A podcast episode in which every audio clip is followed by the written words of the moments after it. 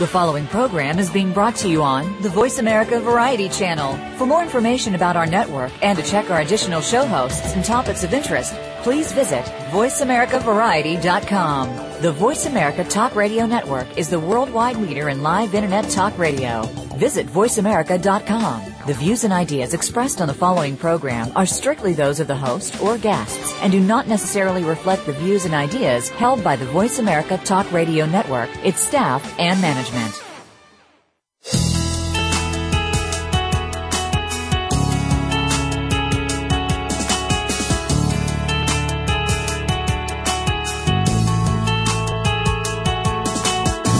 Make the most of your life. When you remove the blocks that are holding you back, you can bring inspiration, passion, and purpose to yourself and those around you. This is the Hoffman Connection with your hosts Raz Ingrasci and Ed McClune. Our hosts and their guests will give you the tools that you need to improve yourself by bringing you closer to what really matters. Now, here's your host. Welcome to the Hoffman Connection. This is Raz Ingrasci. I'm the president of the Hoffman Institute. We are coming to you live from beautiful Northern California, uh, just a little bit north of San Francisco, 10 miles over the Golden Gate Bridge. If you've never heard of the Hoffman Institute, we are celebrating 45 years as the leading personal development program helping people all over the world who are serious about change. We have sites in 11 countries, helped over 80,000 people worldwide and the Hoffman process is an amazing eight day retreat of personal development and discovery. My co host Ed is away this week teaching one of our programs, but um, I want to begin speaking to you uh, about our guest today, who is very special, someone I've known for a number of years, Betsy Myers. Her, she has a very popular book out now called Take the Lead, which which book has received the uh, Washington Post Best Leadership Book Award for 2011. And I mean, this is a, is a fantastic book. It's you know introduction by David Gergen, endorsements from Tom Peters, Ken Blanchard, and all those people just uh, everywhere on the jacket telling you that this is an important book. And the reason they're on there is because Betsy is an important person, and this is an important book.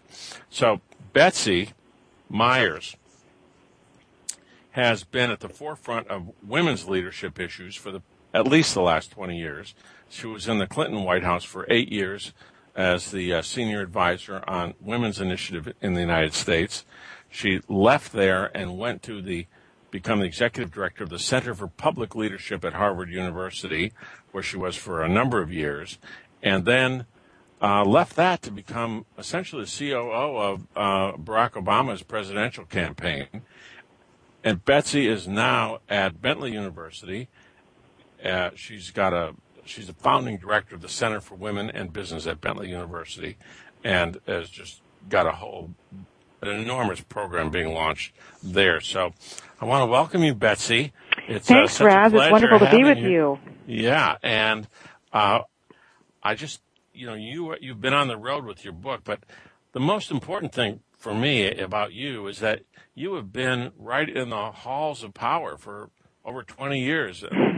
Government, academia, now with your book, you're uh, out there meeting and consulting with uh, huge business leaders.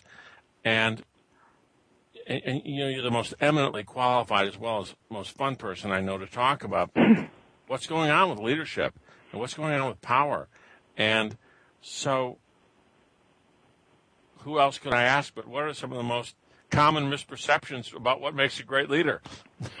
well, you know, I think one of the attributes and. Yeah, well, I think one of the misconceptions of, about leaders or leadership is I, I find it fascinating as I travel the country and I'll ask audiences how many of you in the audience um, think you're a leader, and usually uh, about half the hands go up. Uh, and so many people have this idea of leaders are, you know, you have to be the president of the company or the president of the United States or and what I say is that at the very least you're leading your own life. And that you decide where you work, you decide how you show up, where you show up, how you dress, how you deal with conflict, um, and that we're leading our own lives and that every day is an opportunity to, to take leadership. That's brilliant. I mean, one of the most empowering feelings a person can ever have is, um, if you will, the sense of owning your own destiny. Yeah, it takes some of the victimness out of it because, you know, what happens is people get in a job in a company and maybe they're working for a boss that they you know don't feel empowered about or they they don't really you know feel good about their their their position or their life. And it's easy to start to feel like a victim. And so what i say is no no you know you've made that decision. If you're in that position or that company um or you you know you're in that job that's because you made that decision and we can take control of that. And i think there's something empowering about that um, that you know the very least you're leading your own life and take responsibility for that and the choices that you make around that. And then the choices around about how you treat the people around you. Right. because then that's really what leaders the second part is that you know leaders are someone that people want to follow. So what are the behaviors you're doing um, that get people to either follow you or you know i always say work with you or work against you. Right. Well you, you mentioned this thing about a sense of victimization Yeah. and um, there's also something that we're seeing. I mean, this is an election year where we're always recognizing that there's kind of a um, low level of engagement in their own lives and in and in and in and in the country. Uh, I, I read where there's some you know, measurements of this thing. I don't know how how accurate these sort of statistics are, but they say that 50 to 70 percent of Americans are kind of unhappy and disengaged. I, I call that being in the gray zone uh, instead of in where you know life is in is, is in gray and black and white instead of in technicolor. What? So, so obviously, a part of it is what you were just saying, uh, leading your own life. But what else can you tell us about leadership and how it how it affects that? Well, you know, it's interesting because that statistic, that, that's part, one of the reasons I wrote my book, um, was looking at that as I traveled across the country, um, speaking at, with various companies and working with various companies. One of the, I would say the biggest issue that companies, corporate America is looking at today is this level of engagement. You know, and as you said, 50 to 70% of people disengaged, 20% actively disengaged. And, um, you know, why is that? Because we spend millions of dollars on leadership development programs every year, but we still have this disengaged people. And I always say, you know, if you break it down, what does that mean exactly? Well, a person doesn't leave a company, they leave a manager. You know, the number one reason people are unhappy in the workplace is, is their relationship with their immediate supervisor. So I think we have to look at how we train our, our managers to say, you know, what, are you conscious of the behaviors that that you're doing that are get, maybe getting in the way of your success or the success of your people. Uh-huh. Um, and that's, I mean, I guess we can talk about that. That's why people go to Hoffman Institute is to figure out to get more conscious about the behaviors and the patterns that they are using in their lives that might not be working for them. Well, that's certainly true um, about the work we do, and it's about. I I think we all have to stay engaged in that, in that issue, and, and, and really, where do people receive management training? I mean, so you, you were ran the, you ran the Center for Public Leadership at Harvard for a while, and uh, so there you were, right at the center of management training uh, or leadership training, and is it really teaching people what they need to know? Is it giving them practical skills? Well, it's interesting because I think, you know, people do take time at the Kennedy School of Government at Harvard. There is, you know, people take time from their lives to get their masters. And the Kennedy School has a wonderful, you know, one year intensive master's program for people that are, you know, between the ages of, uh, 35 and 55 or some younger, some older, but um, so people take that actual time, and that's a luxury.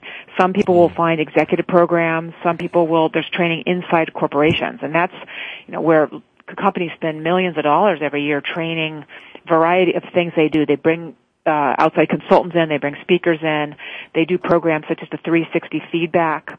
I do a lot of work with Farmers Insurance. It's a wonderful Mhm. company that's they all of their senior people now have are, are doing the 360 feedback. Um, they're actually doing. I'm doing a lot of work with them around my book, uh, around their leadership curriculum. Um, but you're seeing in corporate America where they are trying to help people get some insights about the behaviors that work for them and the behaviors that don't.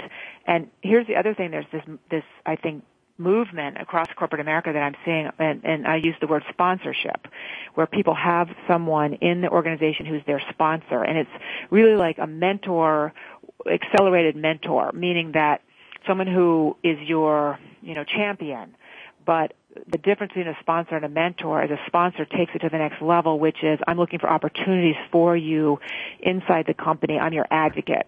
I look for promotion opportunities or maybe a project where you'll get some visibility or a committee. But I also, as a sponsor, am responsible for kind of holding a mirror up to you to say these are the behaviors that might not be working or here's something to think about or here's a different perspective or here's a relationship in the organization that you need to clean up. So it's um, not just it's not just about getting that feedback, that 360 degree feedback, and then li- leaving people out there to hang with that you know some people don't like me but they're actually doing something about it how with these mentorships. Right. And sponsorships and conversations and peer connections where we you know we help each other. Um, so there, i see this trend and that's what's really exciting is this i see this change of language this change of this honesty this conversation, this honesty that, wow, we have this disengagement issue and we don't have it all figured out. We have this issue where we don't have enough women in our senior ranks. Um, and we've tried a few things, it's not working. What do we do? We have this issue where younger generation, you know, we're spending a lot of money to onboard the younger generation and they're not staying more than a year or two with us. Uh, what do we do about this? And, and I think that's, that's exciting actually because once you open the dialogue and you start to share with, you know, inside your company and outside your company with, well, we're struggling with these issues too. What did you do? And that's one of the things we're doing here at Bentley University around the issue of women in business because so many corporations, you know, we're still looking at 2012, hard to believe, um, that we still, in the senior jobs in corporate America, we're still looking at around 15% of the top jobs and women on boards. Yet, however, all of the research, the glass ceiling report, the McKinsey report, are all showing data that says companies who have more women in high positions and on boards are more profitable. And the workforce has changed. There's more women in the workforce than men. Women as customer, consumer, 85% of consumer spending by women. Women as voter, you know, since 1980, there's been a gender gap. Um, so there's this big shift and this realization and companies are looking at 2020 goals, 2017 goals, and our CEOs, so many of the CEOs, not all, but many of them are saying, wow, I can't, I cannot bring my company to 2017 or 2020 with a mostly white male workforce. Why? Because, because we won't be competitive. We won't be profitable. And that's the exciting change. It's, it's no longer just a nice thing to do um, to have engaged employees or women in high positions, but it's actually a business imperative, and that is the exciting shift um, that's going on. Wow. Listen, we're going to take a break in just a moment here, but when we come back, Betsy, I want to ask you more about how the conversation has changed over the last 20, 30, 40 years about, you know, gender and uh, in the workplace. And uh, are men and women actually, you know, finally working together? Are they still competing? There's so much conversation from the past about women taking men's jobs, but that's that's like an obsolete perspective. So when we come back from the break, I'm going to ask you to talk about that. So we're going to take a short break and come back with Betsy Myers, author of Take the Lead, a global game changer in women in leadership, and also I want everyone to know that if you call in, you can ask Betsy your questions. Call this number, 1 472 5788. 1 472 5788. Or you can email radio at HoffmanInstitute.org. Radio at HoffmanInstitute.org. And all callers will receive a free copy of Betsy's fantastic book. Okay, we'll be back from the break in a few minutes.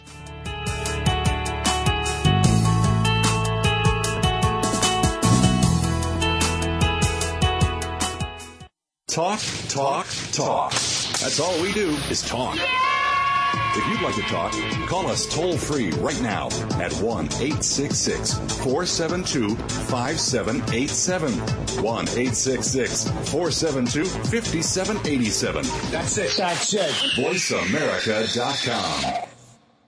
Are your unconscious patterns holding you back from a life you truly love? For 45 years, the Hoffman process has helped people reclaim their ability to find love, forgiveness, and their true purpose in life. According to a University of California Davis study, Hoffman process participants significantly increased their joy, satisfaction, and emotional intelligence on a sustained and lasting basis. For more information, visit us at hoffmaninstitute.org. The Hoffman process, when you're serious about change. Visit hoffmaninstitute.org. Are you looking for more joy, satisfaction, and love in your life? The Hoffman process can give you the foundation and tools you need to create your ideal future. Celebrating 45 years as the premier personal growth program, the Hoffman process has helped over 80,000 people worldwide discover answers and guidance to help them find their best life ever. Visit us at hoffmaninstitute.org for more information. The Hoffman process, when you're serious about change. Again, visit hoffmaninstitute.org the Internet's number one talk station. Number one talk station. VoiceAmerica.com.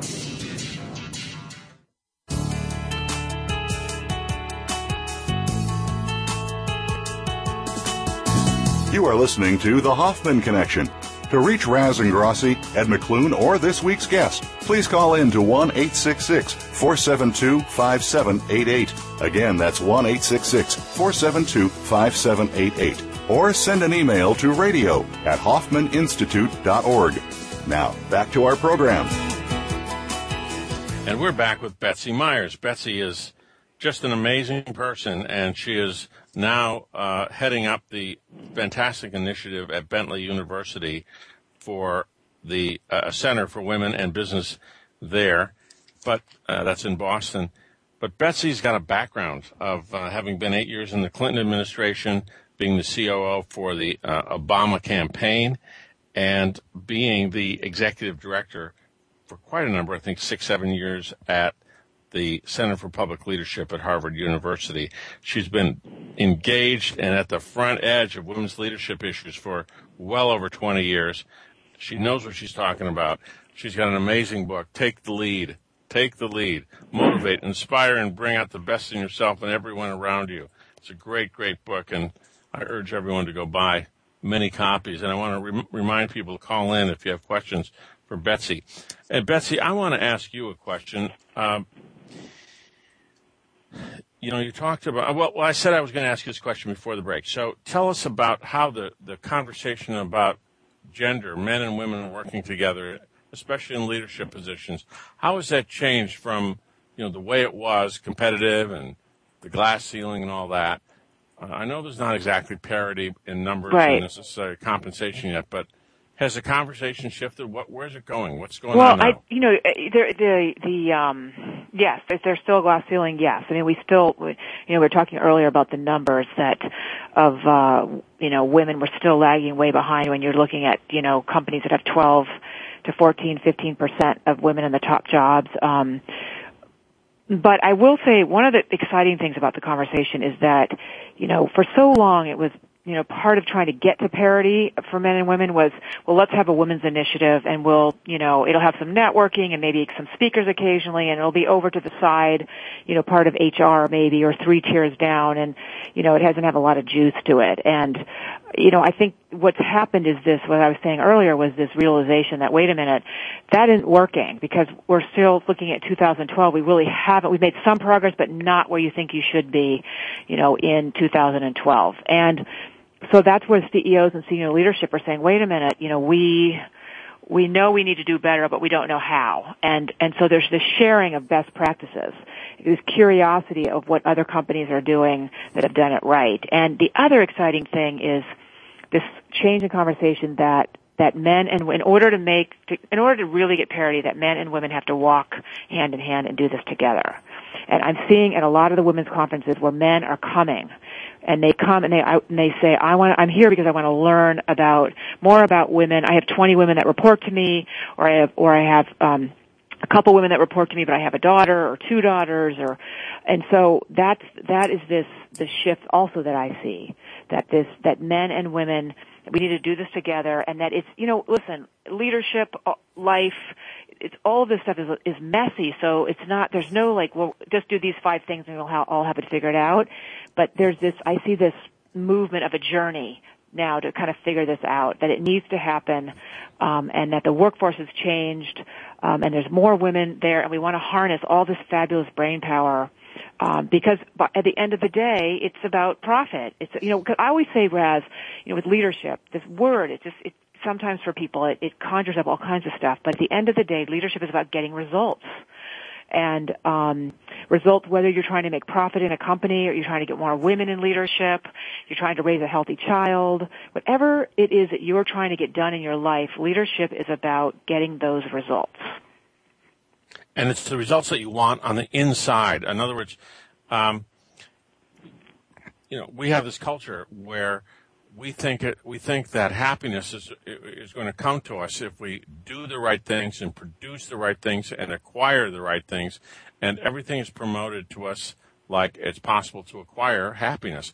And in fact, what we're really trying to satisfy are, are some deep inner motivations, and uh, you can only satisfy them from the inside out. So, it's it's it's really powerful to listen to you speak about the emotional side of leadership. And I actually would love to go a little bit in that direction as well, because, you know, in our work, we, we know that uh, emotional intelligence rules the day, that the emotions are 400 times faster than the intellect and 90% of all the inputs to the intellect come from the emotional part of the brain. I mean, this is scientific research that tells you this. So the, the uh, emotional brain is faster and more powerful.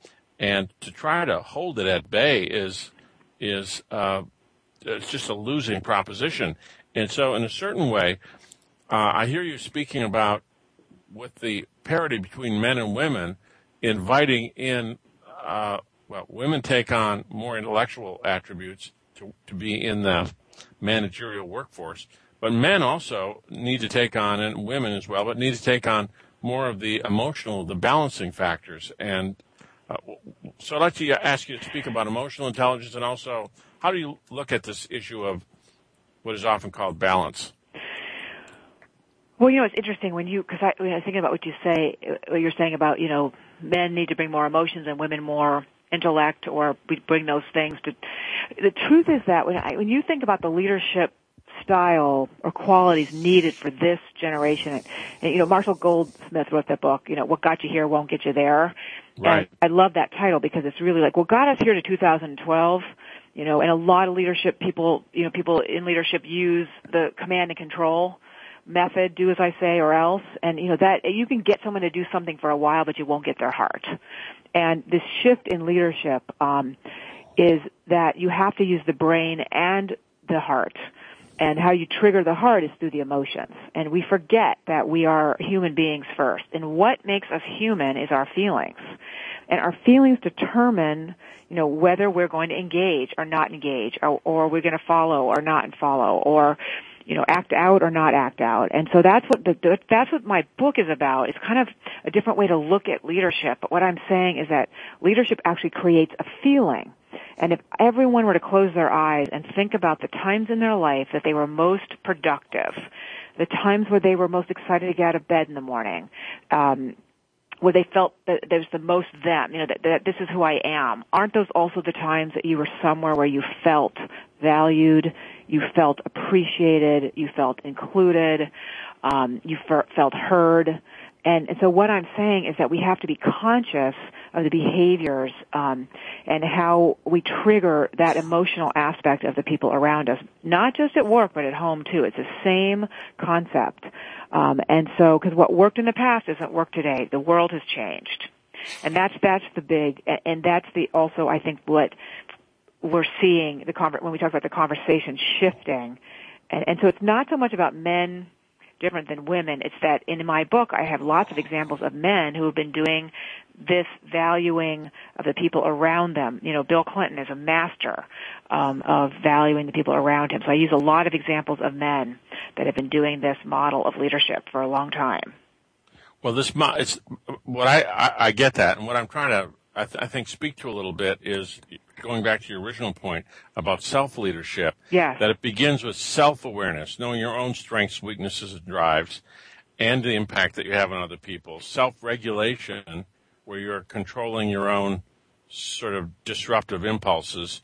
your own, what motivates you, your capacity for empathy toward others, but also toward yourself. Yes. Uh, and so it is a, uh, it's a self and other proposition, not just trying to motivate other people to do what you want because, uh, people can tell when you're inauthentically Yes. trying to motivate them. Absolutely. That doesn't work either. You know, Warren Bennis was the first one, the guru of leadership in, in my mind, um, who was the first one 20 years ago that said, came out and said leadership is about being self-aware. And, um, and knowing who you are, um, and, and the behaviors that are getting in your way, and, you know, how your behaviors impact the people around you. And I think that's what's so important about the Hoffman process, um, and the work that you all do, is that you really help people dig deep and you know going for eight days to think about this stuff and and I went through the program in 2003 and um it was such an awakening for me to to really look at some of to my issues and to be more self-aware because you know we're all on this journey our whole life I always say to people we don't have this I used to think when I hit 30 I'm going to have it all figured out and then when I hit 40, I'm going to have it all figured out. And hit 50, you're going to have it all figured out. And I think one of the big lessons is that we're always it's a, life's a process and we're all on this journey and that self-awareness is the key um, to our success and, and our happiness in life. Yeah, I know that you came out of the Clinton White House having accomplished so much, having done, I mean, and been a part of just unbelievable initiatives, things that anyone would, anyone would want to have been a part of. Um, and yet you were burned out. Yes. And so you were close to leadership. Everything was great, but you were sacrificing yourself in order to make that difference. And, uh, you've learned, I think, through Hoffman, through other things you've done, that you're a big part of the equation. Right. I think I was, you know, what a lot of people, I was um, an overachiever. It was, um, I kind of got my, my self-esteem through my jobs and through my titles. And I think what Hoffman, you know, because that's where I got my, a lot of my feedback as a child. And so that was one of the things I realized was, wait, wow, you know, um, what what is where does that come from and and you know who is re- who who is Betsy and what makes her happy and what what's the pearl that I add to the world. And how do I do it in a more integrated balanced way? Um, because I came out of the White House in my almost I guess mid to late 30s you know and was looking at having a family and and wanting and having this overwhelming desire to have a baby. And you know found myself at uh, almost 40 um, so those were the things I was looking at that Hoffman really, and then once I had my little daughter, which was, you know, not easy to get into the world, I was on bed rest for 10 weeks and some other things, um, was, and that's what Hoffman really helped me was how do you, now that you have this child, how do you let go of some of those patterns of needing to, you know, this overachievement?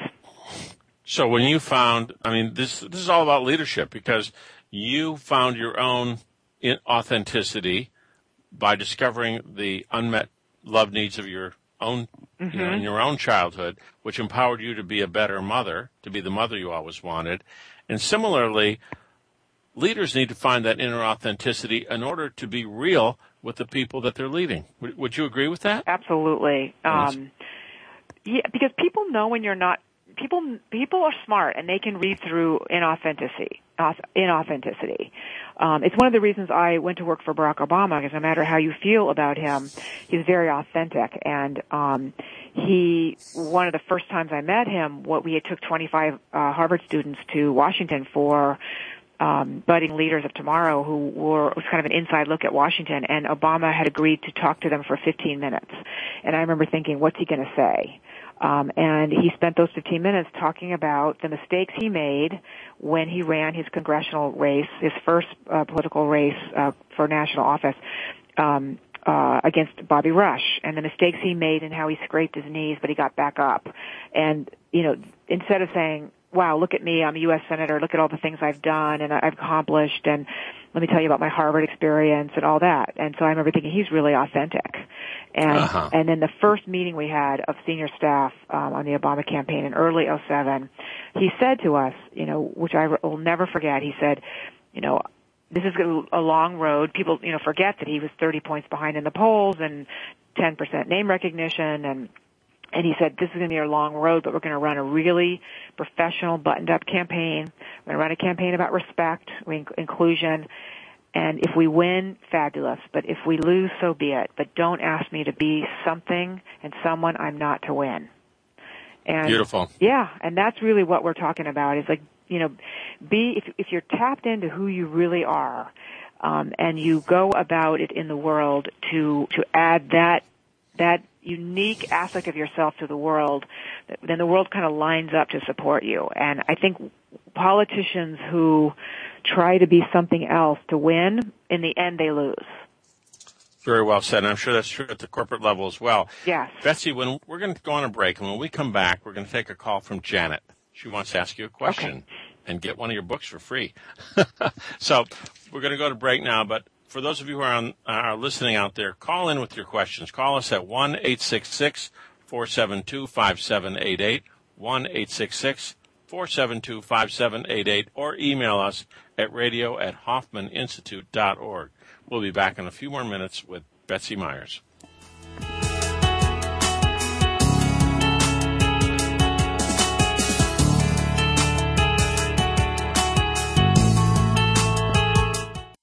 News, opinion, your voice counts. Call toll free 1 866 472 5787. 1 866 472 5787. VoiceAmerica.com. Are you looking for more joy, satisfaction, and love in your life? The Hoffman process can give you the foundation and tools you need to create your ideal future. Celebrating 45 years as the premier personal growth program, the Hoffman process has helped over 80,000 people worldwide discover answers and guidance to help them find their best life ever. Visit us at hoffmaninstitute.org for more information. The Hoffman process, when you're serious about change. Again, visit hoffmaninstitute.org. Are your unconscious patterns holding you back from a life you truly love? For 45 years, the Hoffman process has helped people reclaim their ability to find love, forgiveness, and their true purpose in life. According to a University of California Davis study, Hoffman process participants significantly increased their joy, satisfaction, and emotional intelligence on a sustained and lasting basis. For more information, visit us at hoffmaninstitute.org. The Hoffman process, when you're serious about change. Visit hoffmaninstitute.org. Streaming live, the leader in Internet talk radio, voiceamerica.com.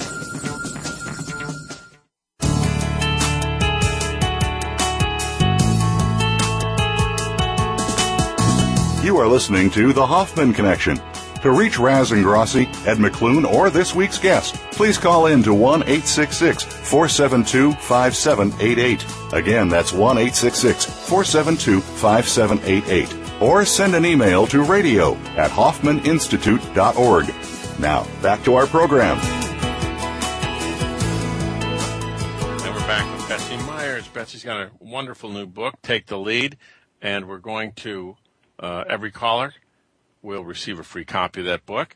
And uh, we're going to take a call now from Janet. Janet, are you there? Yes, I am. Thanks for taking my call. I bet it's uh, wonderful to hear your uh, take on so many different aspects of women in leadership. Uh, I couldn't agree more with what your perspective is. My own personal experience is uh, raising uh, three children abroad mm. in many, many different continents. Wow! And um, teaching them the values of what it would be to be successful in the world. Um, I'd just like to know. Well, I, I, I have I had so many personal experiences.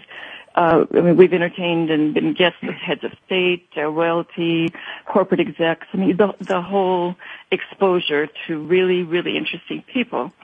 Now, in that, I can recall one instance where um, somebody asked me what I do, and I said I was a homemaker. Mm. And of course, you can imagine the the vacancy that uh, mm-hmm. uh, lit up, and they scurried across the room. And then I started something a little bit different, and I thought, well, I am CEO of a company, and you'd hear, you kind of see the eyebrows go up. And they'd say, "Oh, what do you do?" I said, "Well, it's the O'Brien Corporation, which is our family name." And they always look puzzled, and uh, very seldom do they go any further into into my silliness. But what you were saying about authenticity, uh, perhaps that wasn't fair to to spring on somebody, but in your experience, um, do you see professional international attitudes and, and behaviors um, much different versus the United States? Um, the disparities that I have, um, I, I, seem to pick up between uh, professional opportunities and the ability to advance uh, are much greater abroad. Mm-hmm. And uh, I don't know that um, embracing enough responsibility for a corporate woman executive might, in your opinion, be uh, much different from what you're finding abroad. Well, you know, it's interesting. Um, as you as you were talking, some countries are, you know, uh, like anything better than other, right? So, in in Norway, there was legislation passed that said any company that wanted to go public had to have 40% of the um, members of the board had to be women uh, which they went about doing, right? So there, it seems in Europe that that um, you know that they're uh, progressive as well, or trying to be progressive, and so there's some things like that. You know, in uh, countries like Finland, where there's more women, it's a high level of women in in their government and and Congress. Um, so you know, but I think that there's, and I travel a lot around the country that I mean, around the world, that we have a long way to go on these issues universally, and it's difficult. And I think what you are talking about is, you know, this, this, this, um, and we just had this. You remember this conversation we just had with um, Hillary Rosen?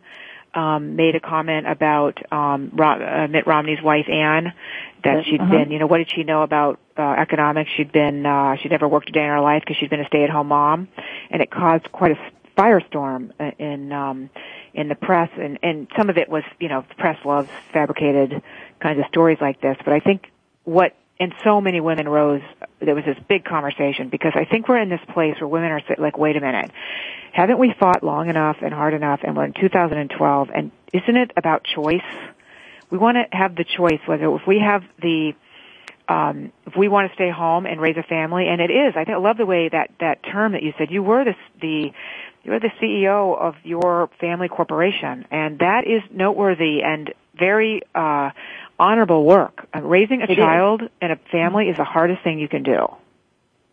And uh, doubly so, I think, when you're international, and you really truly uh, are qu- uh, quite alone.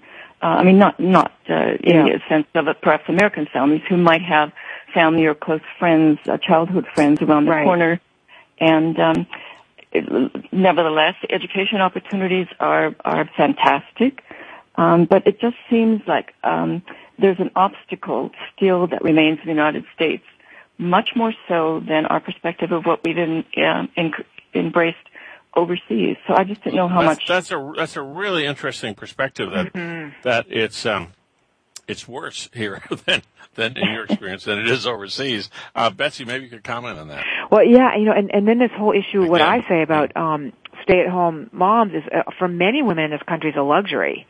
I mean, what the struggles are here is many women and men are trying to do both. They're trying to because they don't they don't have the luxury to stay home, um, right. or the choice, right? So they're trying to work and raise a family or have raise healthy children, and so one of the big conversations going on is about workplace flexibility. How do I live an integrated life?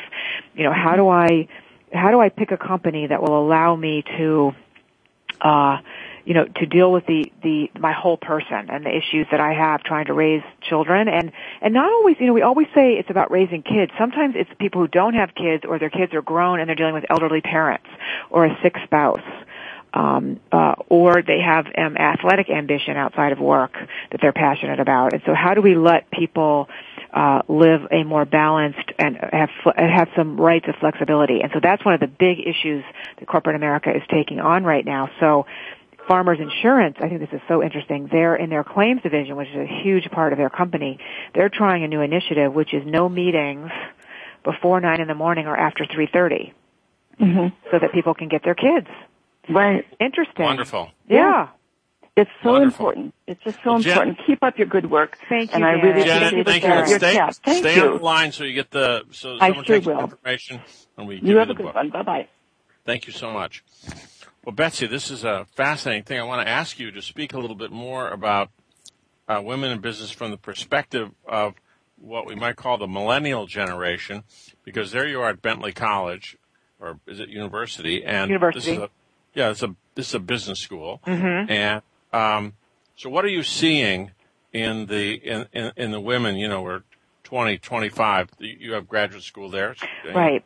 What's going on with this generation? Well, one of the conversations I think is really interesting is that there is a, and some the research that has been done that some of the millennials are, they look at what their parents had to do to get into top jobs and they're saying, I don't want that life. I don't want to have to work 80 hours a week and be on the road traveling all the time and, you know, I want a more integrated life. So one of the things we're seeing is some younger people are just opting out totally for corporate America and the, what's happening is we, there's more baby boomers um, who are retiring, and there's not enough millennials to fill those jobs. And so corporate America is saying, wait a minute, we need to figure out how we we we hire those young people, and more importantly, how we retain them. And so one of the questions is, you know, talking to the young millennials and saying, what do we need to do to keep you? Companies like um, Procter and Gamble Bob McDonald, who's their CEO, started a program at P&G called Reverse Mentoring. So he and his senior leaders at P&G have a young person that's been with the company less than three years to be their mentor to Wow. help educate them about how this generation thinks, what are their needs, what are their goals, what are their ambitions, you know, help me with technology, help me, help us understand you, um, which I think is very exciting. But the big, big thing that I see is that they talk about this old conversation of balance. That's an old dusty conversation.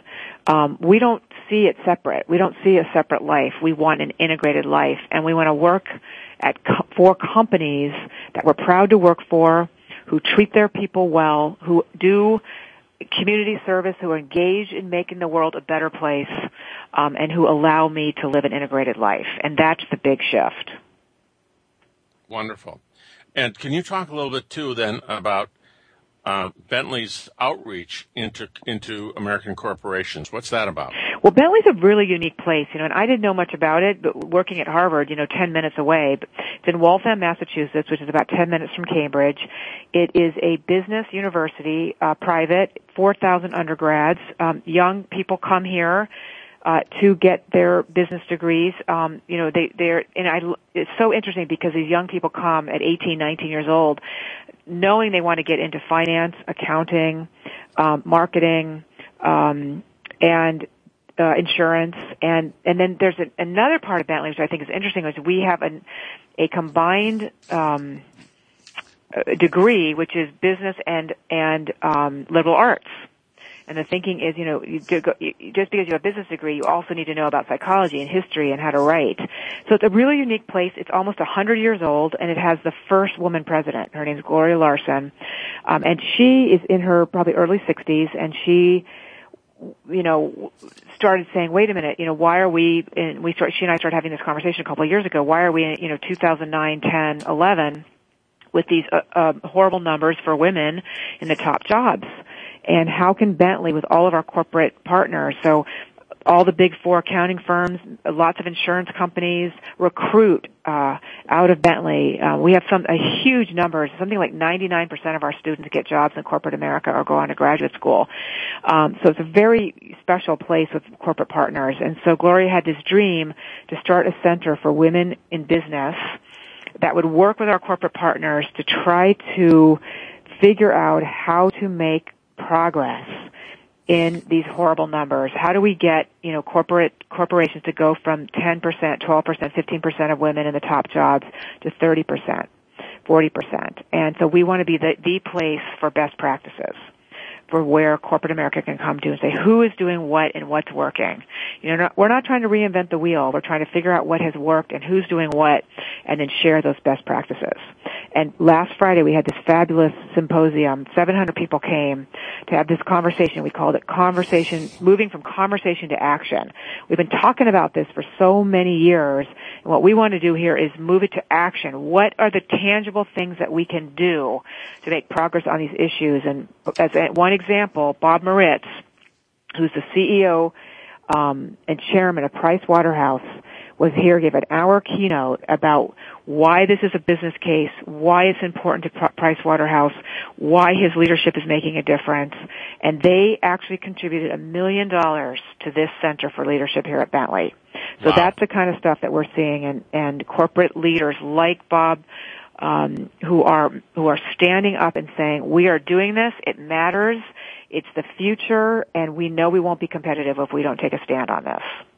That's fantastic. Very exciting yeah, very exciting. We're going to take a short break.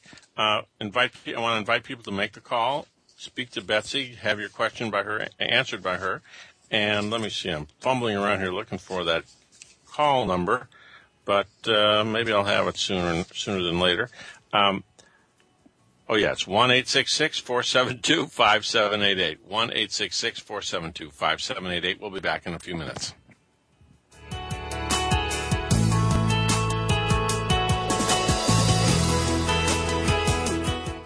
Talk, talk, talk. That's all we do is talk. If you'd like to talk, call us toll free right now at 1 866 472 5787. 1 866 472 5787. That's it. That's it. VoiceAmerica.com. Are your unconscious patterns holding you back from a life you truly love? For 45 years, the Hoffman process has helped people reclaim their ability to find love, forgiveness, and their true purpose in life. According to a University of California Davis study, Hoffman process participants significantly increased their joy, satisfaction, and emotional intelligence on a sustained and lasting basis. For more information, visit us at hoffmaninstitute.org. The Hoffman process, when you're serious about change. Visit hoffmaninstitute.org. Are you looking for more joy, satisfaction, and love in your life? The Hoffman process can give you the foundation and tools you need to create your ideal future. Celebrating 45 years as the premier personal growth program, the Hoffman process has helped over 80,000 people worldwide discover answers and guidance to help them find their best life ever. Visit us at hoffmaninstitute.org for more information. The Hoffman process, when you're serious about change. Again, visit hoffmaninstitute.org. Stimulating talk gets those synapses in the brain firing really fast. All the time. The number one internet talk station where your opinion counts. VoiceAmerica.com.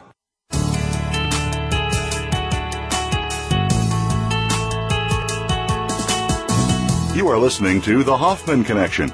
To reach Raz Ingrasci, Ed McClune, or this week's guest, please call in to 1 866 472 5788. Again, that's 1 866 472 5788. Or send an email to radio at hoffmaninstitute.org. Now, back to our program. Hello, this is Raz Ingrasci. I'm the president of the Hoffman Institute. I'm here with Betsy Myers, who's got this amazing book, Take the Lead, and it's just uh, as I said earlier, it received the Washington Post Best Leadership Book Award for 2011. Uh, it's just an absolute terrific. I'm sure it's a bestseller. If not, it's on its way to being one. And Betsy has a wonderful philosophy about business where strength is derived less from the power you wield than how you make the people around you feel. I want to urge people on the who are listening now to go to her website, Betsy Myers, M-Y-E-R-S, betsymyers.com, and you'll find out more about her, the book, and things you can do to be involved in the kind of leadership that Betsy is promoting and is actually living. So, um, Betsy, we have a few minutes left in our show, and um, I remember the, the all the terrific fun we had for the five years that we were doing the Hoffman leadership path work at Harvard in the Center for Public Leadership, and you brought us there because there was something we began talking about the inner inner side of leadership and that you know leadership isn't just all about what you accomplish out there, but it's where you're coming from in when wanting to accomplish those things. And uh, I just wanted to ask you to comment.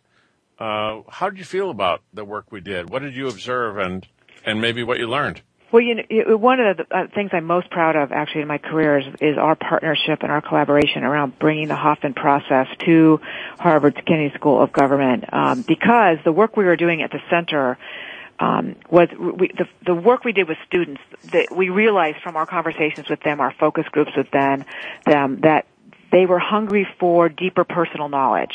That they they came to the Kennedy School as graduate students. They wanted to be leaders of the world, uh, but they and and and they realized so many of them that by taking more accounting classes or psychology classes or history classes budget classes that really wasn't getting them to who they were or the behaviors that were getting in their way or the issues they had about collaboration or their frustrations they had in their jobs. And they were hungry for this know thyself. And so our center really concentrated and my partner in the the work of the center was David Gergen, who many of you know is on CNN and uh, noted for working for four different presidents. We we created a program at the center called Know Thyself, and it really was digging deep in in in the opportunity for students to to have those you know opportunities to think about themselves and we by my experience with Hoffman process and I knew how valuable it was for myself and and having the relationship with Raz um you I mean it was this great kind of synergy about let's bring the Hoffman process. It really was a dream. Let's bring the Hoffman process to Harvard. You know, what would that look like? And so we were, you know, with the help of Steve Belkin, who was gener- so generous in his support of the program, we were able to, I guess for five years, put, what, 45 students every year through the program, right, Raz? Pretty close, yeah. Yeah. And what's, so, and here it was this gift, really, that Hoffman, uh, was able to give to, you know, so many, over 200 students um, from around the world um, who did this eight-day process and were able to look at their, you know, the patterns that were getting in the way of their leadership and their life. Um, and to this day, I get, I still hear from people who went through the Hoffman process that are say it was the best part of their Harvard experience was having those eight days. It was like the culmination of all their learning, the culmination of all the things they've been frustrated about or trying to figure out in their leadership in their life. And so it, really was cutting edge. I think it was very cutting edge to bring Hoffman to a place like Harvard that notes itself. You know, Harvard believes, and for years, 375 years, being the place for leadership in the world. And so to connect Hoffman with Harvard was really um, an incredible experience, and the people who went through it, you know, to this day credit it for a lot of their their um, awakening, their consciousness, um, their change in behavior, and their success. Well, so many times we heard essentially what you just said, uh, where people would say, "Now I can." I can really live everything I've learned at Harvard. This this brings it all together yes. for me, and it is. It's just the case that uh, I mean, you can go through a whole career and be very successful on the outside and still not have the inner experience of success. Yeah. And uh, once you find that inner self, who is successful, uh, and you connect it with your outer work, uh, life is really different. I like that. So, That's a great way to say the inner experience of success, which often so with because of our patterns we we keep that at bay, and that's really what the Hoffman process does is to help expose that and and shine a light on it. I like to say that you know so often we we think that if we do the right things, we'll have the right things, we'll acquire the right things, and then we'll be happy. And so people are trying to produce and acquire their way into happiness, and they've got it lined up do, have, be. Yes. And I, I like to say it's the other way around. It's be, do, have. When you find that inner self that is truly who you are, and then you do the things that are in alignment with that self, uh, you will have the things that naturally flow from that and are a reflection of that inner goodness. Now, of course, you got to be good at what you do. That's another part of it. You can't just uh, emanate um, gorgeous beingness and radiate love, merely that. You have to really embody it into skillful action, as you have and as you do all the time. But uh, yeah, be be do have is I think the the right way to line up your life. I like that. That's a great way to end. okay, um, so I want to refer people again to your book, Take the Lead, and also to your website, betsymyers.com. And I think there's probably a link there is there not, Betsy? There is. To... A, there's a video um, on my site about the work we're doing at Bentley. Um, Good. But you know, also bentley.edu uh, will take you to the, the university and our Center for Women. Okay, great. Because I'm, you know, somebody out there has got a phenomenal daughter who's thinking about college or wants to get into business, and Bentley might be just the place for them. And quite frankly, the opportunity to interact with you is itself worth worth the trip. So uh, I want to encourage people to uh, find Betsy Myers and elevate the place that she can have in your life. Thank you so much, Betsy. It's been such Thank a pleasure Thank you, Raz. What a, what a gift to, to spend Yeah. an hour with you. It's just so great. And um, uh, hope. Hey, by the one last thing, I'll tell people: keep your eye open. Betsy's probably coming to your town and speaking sometime soon. And, Right. uh, I have all my, my list of where I'm going to be and have been um, on the site, so people can definitely check it out. And um, yeah, keep up with me that way. And there's a way to to put your name uh, in there if you want information uh, about what we're up to. Um, we're, you know, we'd love to to engage you. Great, wonderful. I want to uh, uh, invite everyone to listen next week. Uh, I'll be gone. Ed McClune will be handling the show, being the host, and he'll have as his guest the wonderful Nashville singer-songwriter Beth Nielsen Chapman. Beth Nielsen Chapman is just an amazing singer, songwriter, entertainer, and uh, you're in for a real treat. I think Ed's going to play some of her music as well next week. So tune in for the Hoffman Connection next week as well, and you'll get to meet Beth Nielsen Chapman. Thanks again for listening.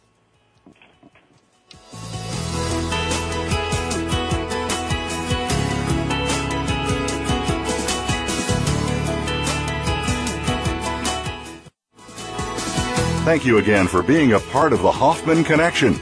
Please join your hosts Raz Ingrasci and Ed McClune again next Tuesday at 7 p.m. Eastern Time, 4 p.m. Pacific on the Voice America Variety Channel. Until then, make it an outstanding week.